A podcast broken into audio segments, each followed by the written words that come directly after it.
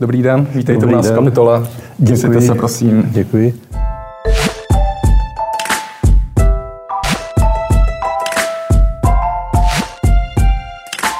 Vítejte v kapitole.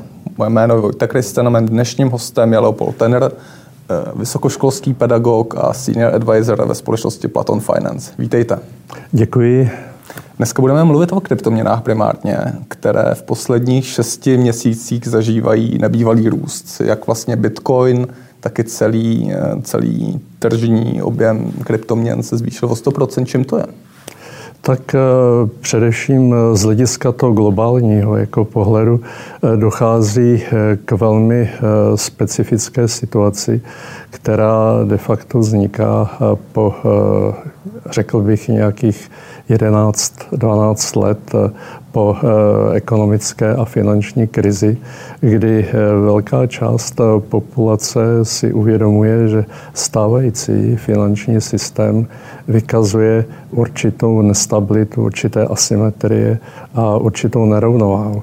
Netýká se to pouze tedy podnikatelských subjektů nebo veřejných institucí, to znamená institucionálních subjektů, řekl bych, ale začíná eh, de facto si to uvědomovat, eh, tuto situaci i eh, širší, širší veřejnost. Ta de facto vytváří do určité míry, nebo tato situace vytváří do určité míry tlak, který v rámci tržního mechanismu zvyšuje poptávku právě jako po alternativních možnostech, jak de facto jako tu to situaci. Zjednodušen, vy tady hovoříte o asymetriích a nedostatečnostech toho současného finančního systému. Můžete zmínit nějaký nejkřiklavější příklad, nebo ano. kde je ten současný eh, systém? Tak eh, ano, eh, existuje celá řada de facto velmi výrazných asymetrií, velmi tedy jako výrazných asymetrií a sice ty asymetrie vyplývají přímo jako na některých výrazných segmentech finančních trhů. Finanční trh v současné době jako takový je jeden z výrazných determinant financializace, což de facto je proces v rámci globální ekonomiky, který de facto umožnil růst, výrazný růst finančního průmyslu výrazný růst eh, ve smyslu jeho podílu eh, na HDP. To znamená, jestliže řekněme před pádem Bretton dohod, to znamená před tím rokem 1971, byl jeho podíl kolem 5-6% tak v současné době na HDP globálně eh, se odhaduje, že je výrazný, to znamená kolem 11-12% tam v podstatě na eh, segmentech, eh, abych eh, tedy byl konkrétní, tak tam mám na mysli především segmenty derivátových trhů. A zde jenom taková velmi zajímavá ukázka té asymetrie. To znamená, když byste si představil tuto místnost nebo plochu tohoto koberce jako světový HDP, to znamená nějakých, řekněme, těch 95, 100 tisíc miliard dolarů. Mluvím tady teď globálně. Hmm. To znamená za jeden rok v rámci tedy jako pohledu eh, finančních eh, prostředků, z hlediska tedy jako finančních prostředků, vygenerovaných, tedy tím HDP, tak eh, na těch derivátových trzích eh, dochází eh, k mnohonásobnému tedy nárůstu těch, no, tím, těmi derivátovými trhy prochází daleko tedy větší objem těch finančních prostředků, který si můžeme představit jako desetitisícinásobný desetitisícinásobnou plochu tohoto koberce, který je tady v tomto, v tomto studiu. Čili jestliže jenom pro objem těch transakcí, představu, transakcí je enormní. Ta místnost má nějakých 5x6 eh, metrů, tak eh, desetitisící násobek představuje de facto výkon derivátových trhů za jeden rok. Čili to už na první pohled i pro lajka znamená obrovskou asymetrii. To znamená na mhm. jedné straně produkty a služby reálné ekonomiky a na druhé straně de facto by se dalo říci spekulativní oblast, která víceméně zahrnuje jeden z těch segmentů, to je tedy derivátové trhy a to zdůrazní, že druhý největší, větší ještě je Forex, kterým protéká denně eh, takový objem finančních prostředků, který by byl srovnatelný eh, s čínskou ekonomikou nebo s výkonem čínské ekonomiky za tři čtvrtě roku. A teď tady z toho stavu, ale proč si ten běžný člověk řekne, tak mě teď tady trápí přesně tenhle ten problém, že finančním trhem protéká mnohem větší, eh, mnohem větší objem transakcí, než eh, kolik je hm, celková suma těch, eh, těch výrobních prostředků, tak proč mě to najednou trápí a proč se rozhodnu si jít koupit bitcoin kvůli tomu? Ta spojnice, jestli, jestli můžete naznačit tu spojnici, která vede od toho, z toho problému nebo od té asymetrie, kterou popisujete, k růstu toho kryptoměnového trhu?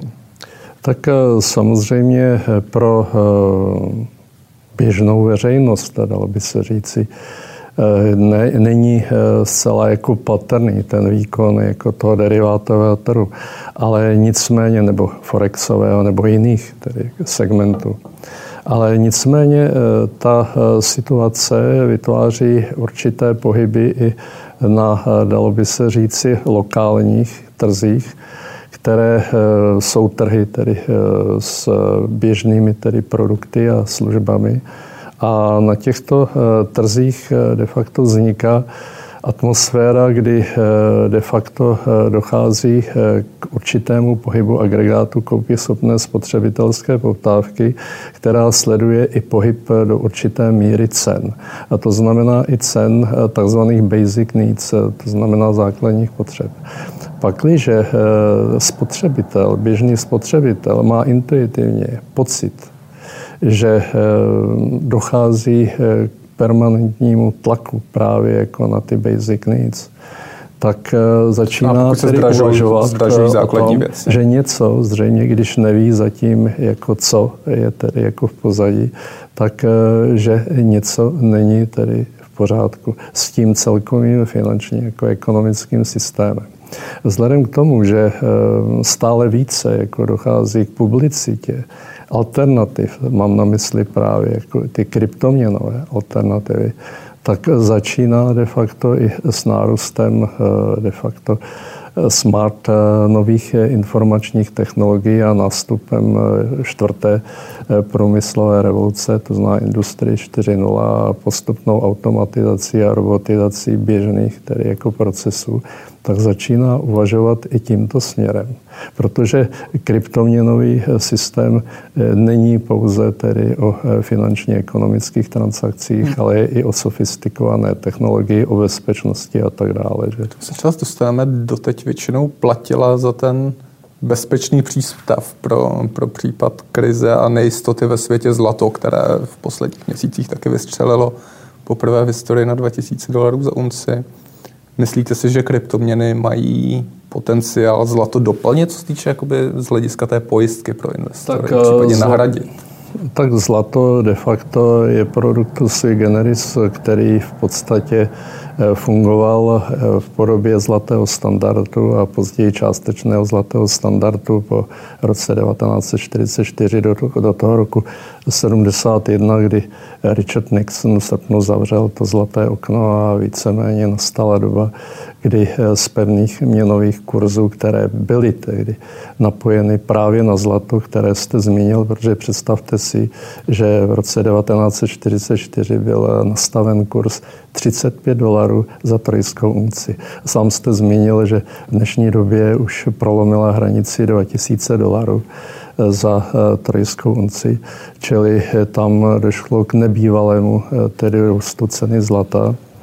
A ono platilo i, dalo by se říci, ty starší jako generace si uvědomovali, že de facto zlato je jakási pojistka, to znamená, že plní takovou tu standardní funkci uchovatele hodnot a že když eh, byla očekávána větší krize, větší tedy nějaké ty tektonické pohyby v tom ekonomicko-finančním systému, takže to zlato byl, eh, byla, tím, eh, byla taková ta pojistka proti té krizové situaci.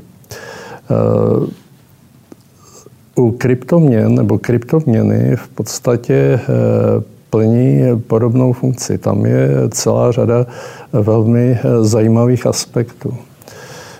Kromě decentralizace je tam velmi jako zajímavý aspekt, protože často se klade otázka, kde je vlastně jako ta hodnota té kryptoměny, to si vás je právě ten, ten problém.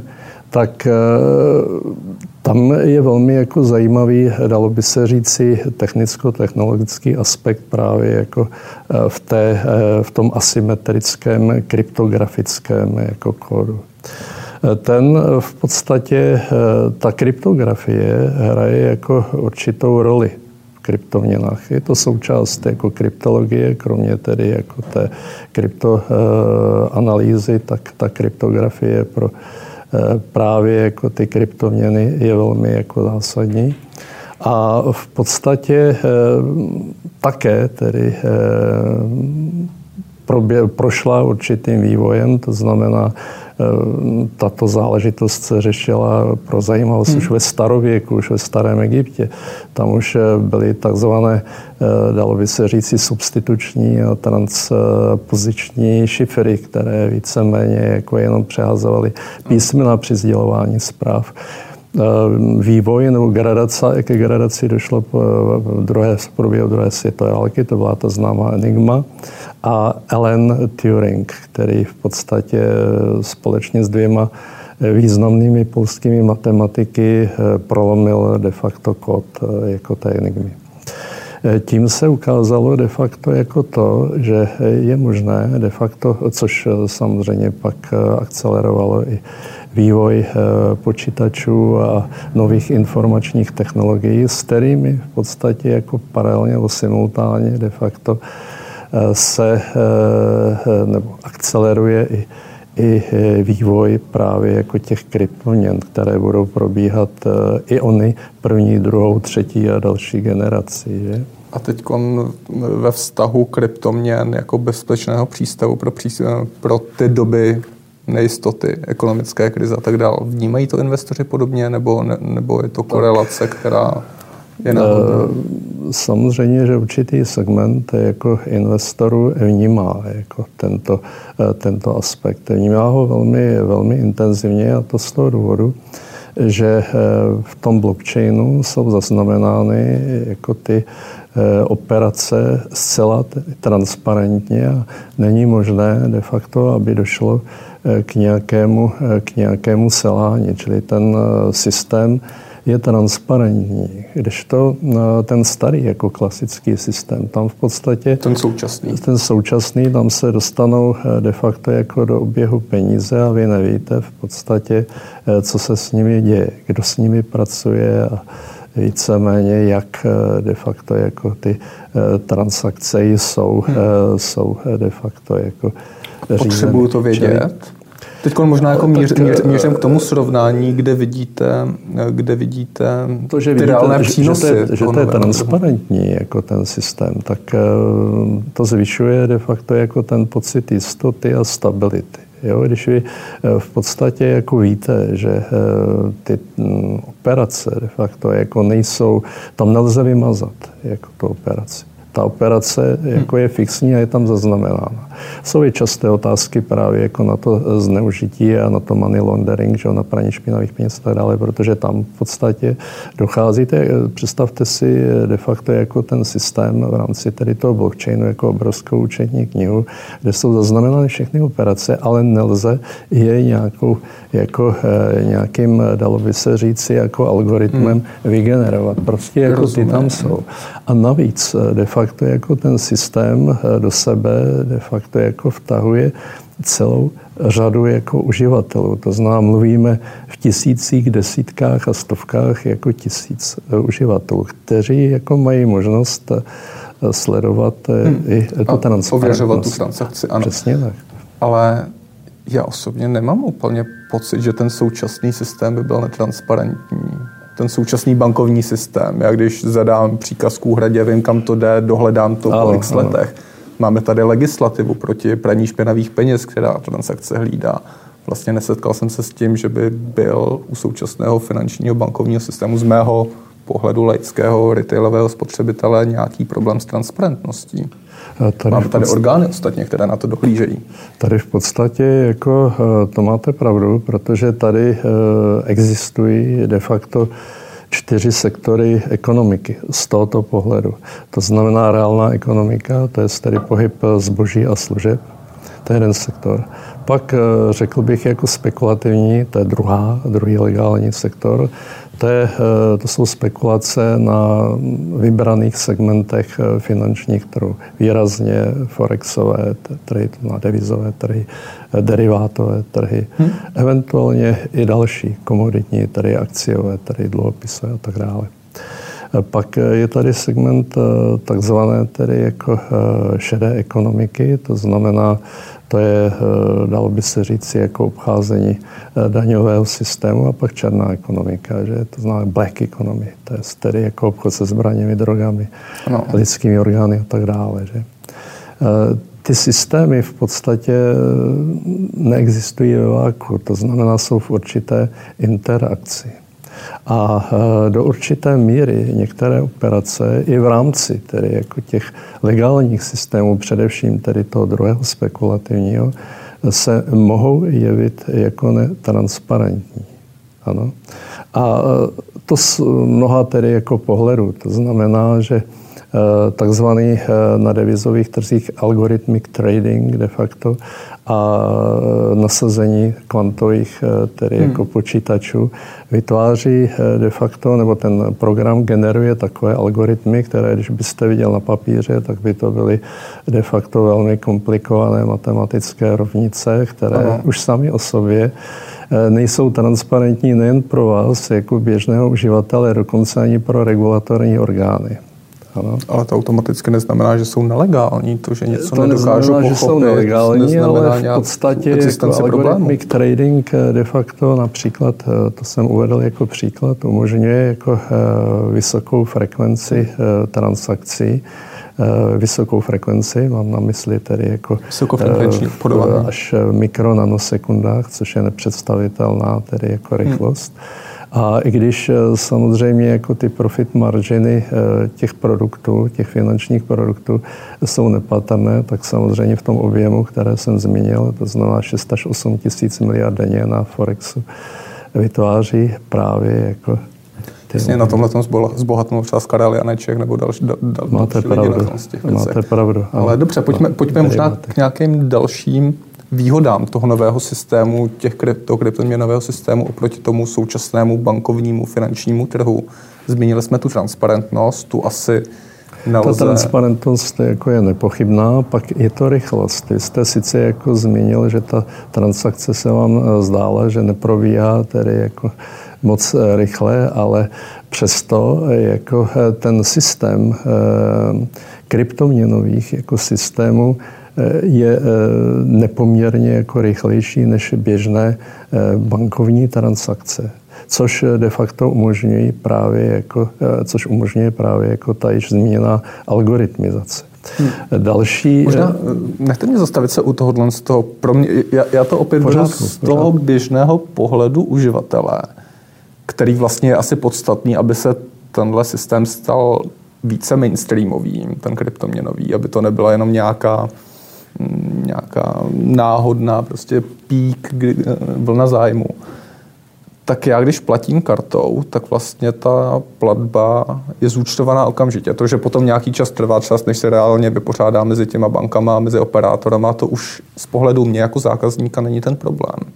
Já jsem vám popisoval mm, tu platbu, kdy jsem platil Litecoin, to byl, myslím, Litecoinem za kávu a bylo to pro mě komplikovanější z toho uživatelského pohledu než eh, zaplatit skrze běžný platební systém. Tak samozřejmě, ono v podstatě jako eh, dochází k velmi eh, jako rychlému vývoji a ten vývoj samozřejmě využívá i nové informační technologie, algoritmizaci k tomu, aby ty operace se velmi tedy jako výrazně zrychlovaly.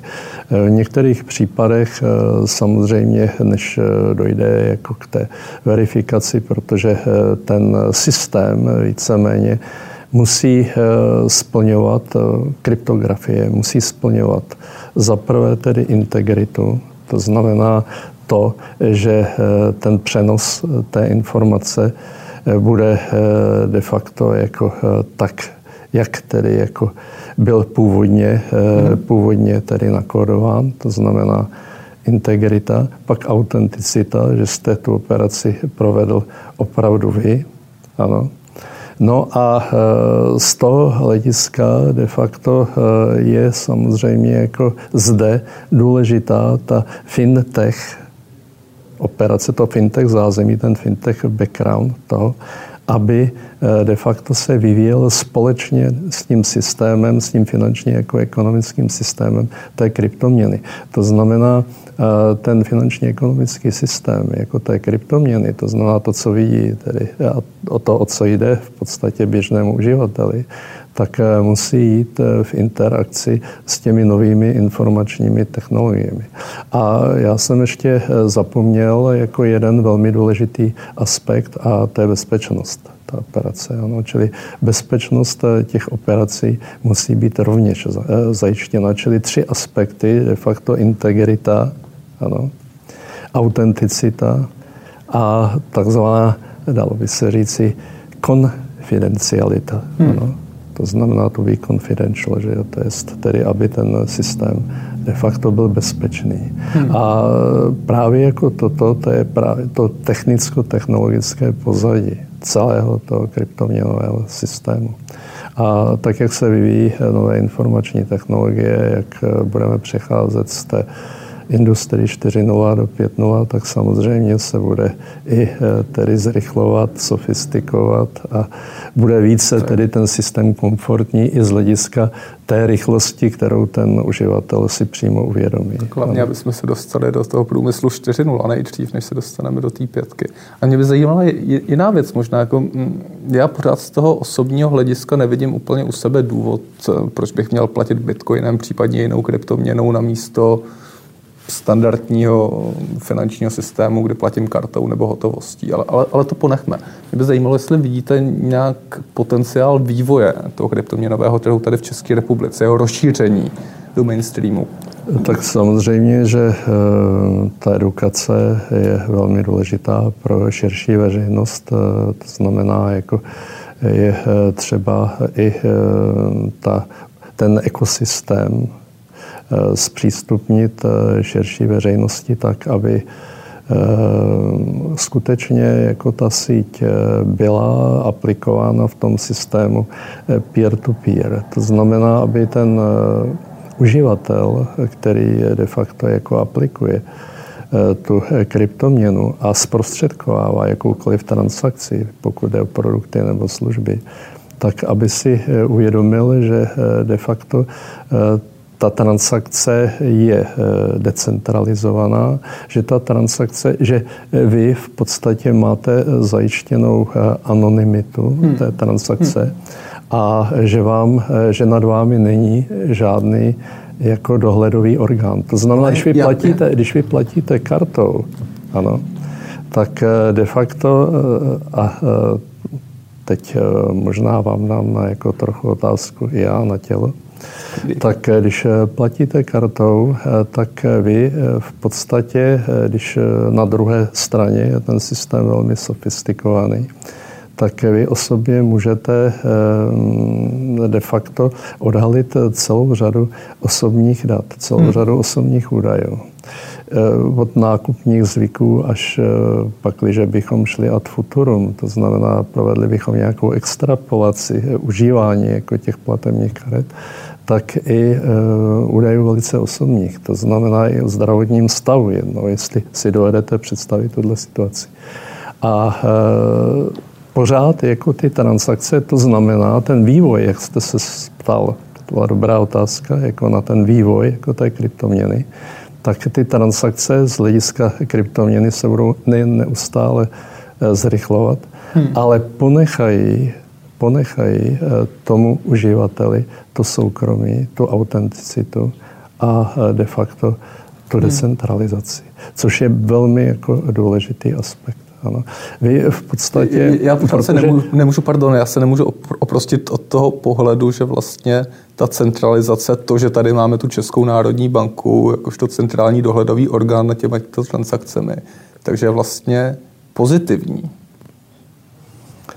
Tak eh, je to eh, systém, který eh, má určitou návaznost na ten systém, který byl před tím ten, ten časový úsek 1944 až 71. Tady byl nějaký jiný po určitou dobu politický systém, ale vezme to tedy jako globálně. To znamená, stále v podstatě eh, tady figuruje ten dvoustupňový systém, to znamená centrální banka, komerční banky a de facto pak eh, nějaký ten retail nebo investiční prostředí. Hmm.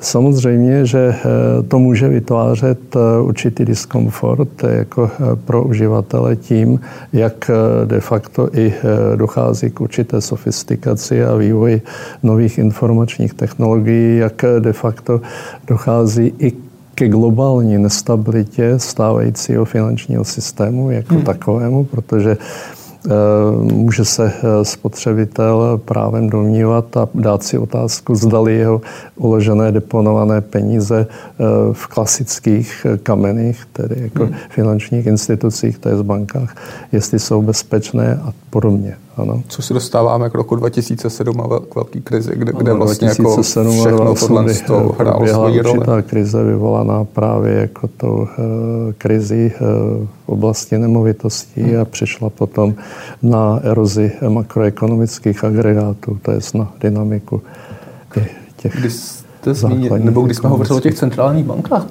počítáte s nimi pro budoucnost, když se zeptám takto flagrantně? Nebo respektive eh, mají podle vás svoje místo i v tom novém systému, o kterém tady hovoříme, v tom decentralizovaném, což teda naznačuje samozřejmě, samozřejmě tu odpověď, že, že, že tam ta role asi bude slabší než, než nyní?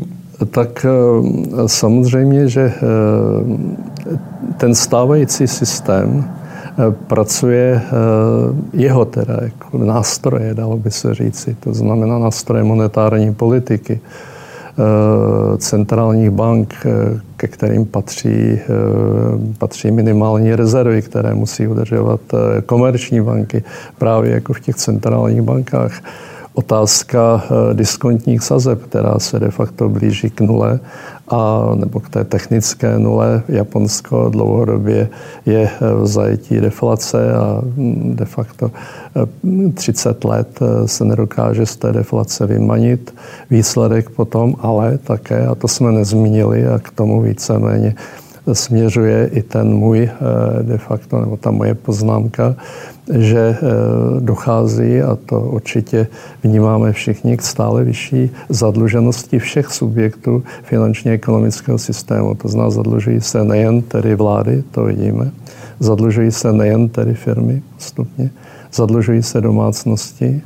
A výsledkem toho je, že banky, komerční banky hromadí toxická aktiva. Toxická aktiva v nezanedbatelné výši ve svých bilančních sumách. Jejich bilanční sumy jsou celkem impresivní, ale velké procento těch, eh, těch bilančních sum právě jako tvoří eh, tvoří eh, toxická aktiva. A to i u takzvaných systémových bank. To znamená, kdysi byly ratingovány jako AAA, to znamená 3Ačkové banky, které eh, byly eh, naprosto tedy jako bezpečné a které byly stabilní, tak dnes eh, i tento tedy jako status je ohrožen.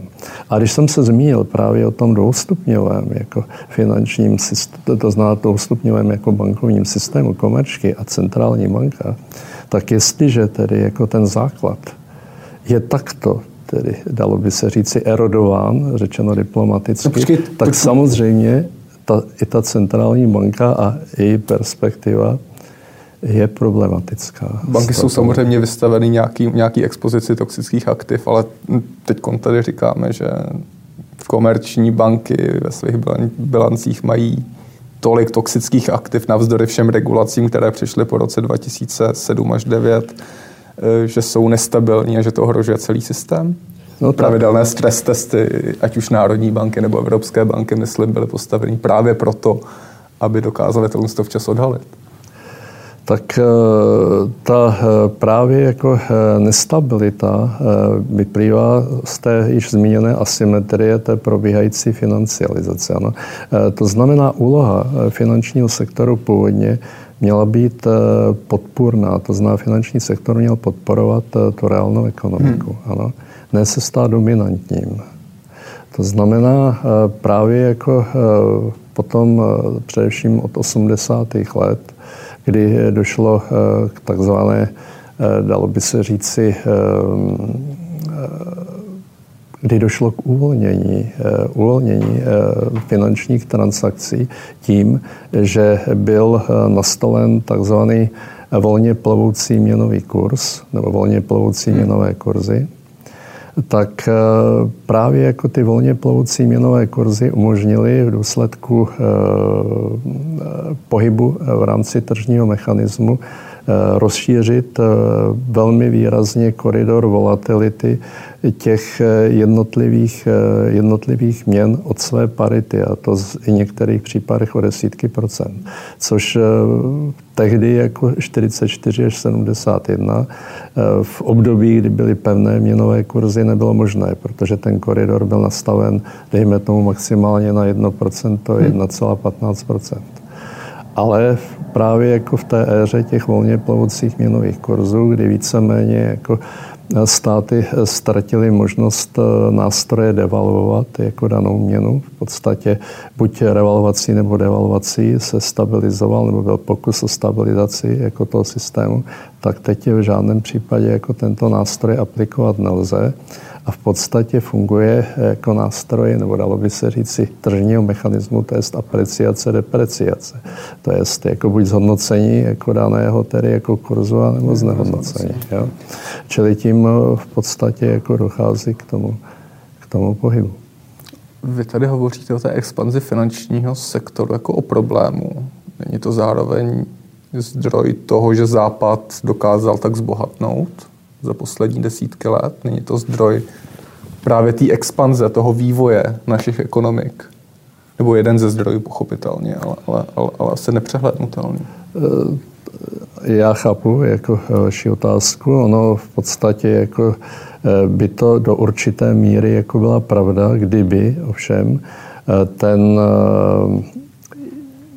jednotlivý, tedy jako kdyby nedocházelo k narušení takzvané tedy intrinsic value, to znamená vnitřní hodnoty produktu a služby vůči tedy jako tržním cenám. E, tuhle situaci, jako kterou jste zmínil, nám velmi tedy jako výrazně a dramaticky ukázala takzvaná dotcom krize, která propukla v roce 2000 a kdy takzvaná price earning ratio eh, dosáhla neuvěřitelných eh, jako čísel, neuvěřitelných rozměrů. Když si představíte, že eh, průměrně jako výkonná soustava, průměrně výkonný subjekt, třeba automobilový průmysl, měl de facto price earning ratio nějakých pět, řekněme 10, 10 bodů tak eh, musel, aby si zvýšil tržní kapitalizaci, tak podat výkon, řekněme, když měl těch 10 bodů, 100 milionů dolarů. Protože 100 milionů krát těch 10 je ta jedna miliarda, protože de facto to price earning ratio je v podstatě číslo, které nám ukazuje, kolikrát se zvýší ta tržní kapitalizace za předpokladu, že ten produkt nebo služba vygeneruje 1% zisku.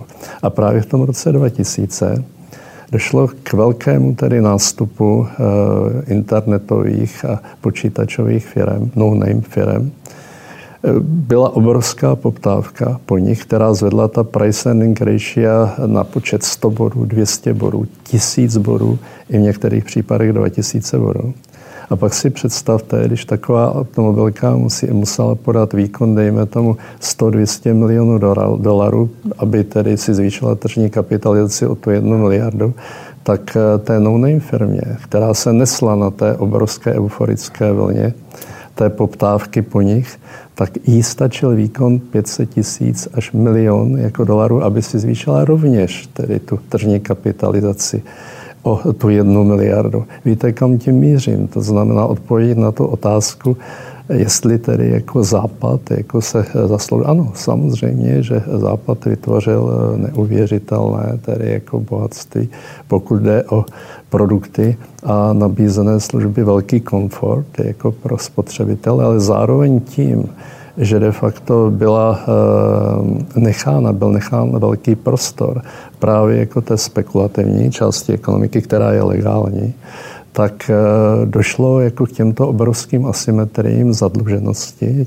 jednotlivých subjektů a destabilizaci toho systému. Tam je to vysvětlení. Pojďme do finále, jaké budou důsledky těchto asymetrií, o kterých tady hovoříme. Ať už společenské, ať už pro ten samotný systém. Ano, vzhledem k tomu, že se jedná o peníze, které jsou, eh, které jsou vnímány jako nejvyšší forma energie, jako v tom našem eh, v té naší ano, tak eh, samozřejmě eh, tato situace vytváří obrovský tlak. Eh, obrovský tlak, který samozřejmě jako není hmatatelný, ale který tedy tady je. A to nejen tedy na, řekl bych, z pohledu institucionálního investora nebo institucionální de facto jako entity, ale i samozřejmě jako běžného spotřebitele, který víceméně vytváří ten agregát schopné spotřebitelské poptávky a který jako v tom celku, v těch eh, nejvyspělejších tržních ekonomikách, tvoří 60 až 70 a v některých ekonomikách i více HDP.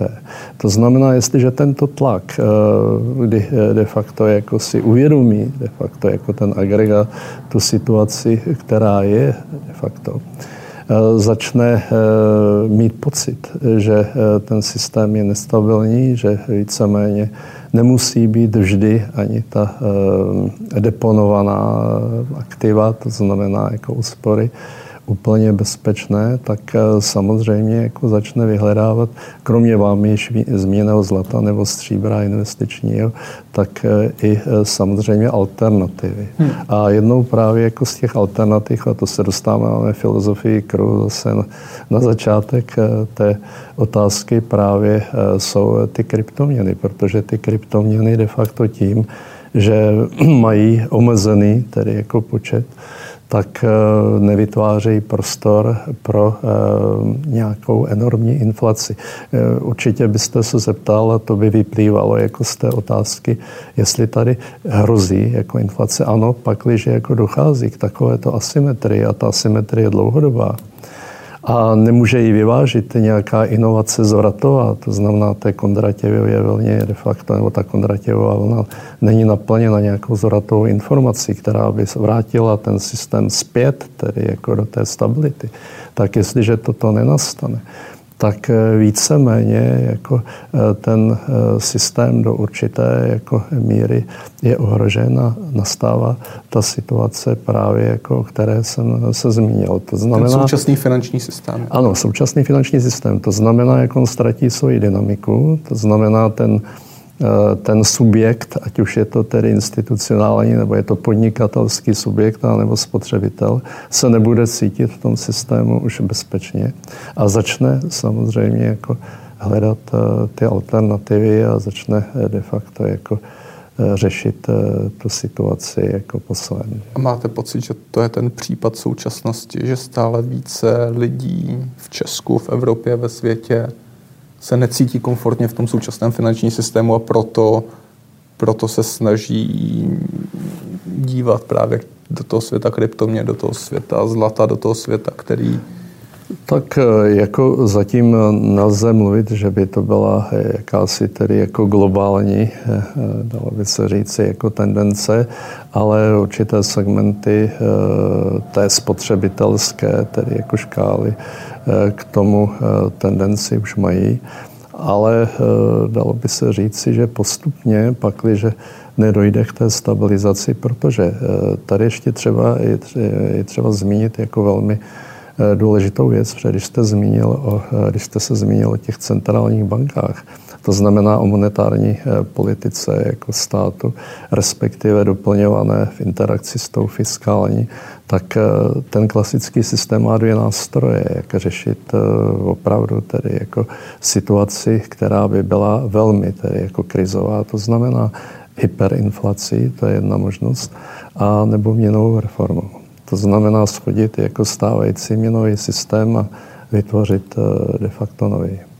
Tady eh, tato eh, eventualita nabízí možná jako určitý kompromis. To znamená, že ten určitý kompromis, dal by se říci, ano, ano, mezi právě tím klasickým a jeho tedy nějakou reformou a Eh, tedy eh, tou kryptoměnou vás. Víte třeba, že i federální rezervní systém FED, že se pokoušel eh, nebo má de facto jako představu Eh, vlastní kryptoměny, že JP Morgan jako uvažuje vlastní kryptoměny. A už to ale právě jako je na úkor, protože jestliže by došlo k nějaké symbioze, kterou by vyvolala jako stávající situace, tak samozřejmě pak eh, tam dojde k určitým, eh, dalo by se říct, ústupkům. Že pak, když si představíme bankovního giganta jako JP Morgan, nebo dokonce tedy federální rezervní systém jako de facto, který plní funkci jako centrální banky, tak eh, pak už to není decentralizace, která je tak eh, de facto, eh, která je tak zvýrazňována jako velký, tedy jako favor právě jako té, té kryptoměny. Že? Říká Leopold Tanner, vysokoškolský pedagog a senior advisor společnosti Pathot Finance. Díky, že jste přišel. Já vám děkuji za pozvání. Velmi ctí.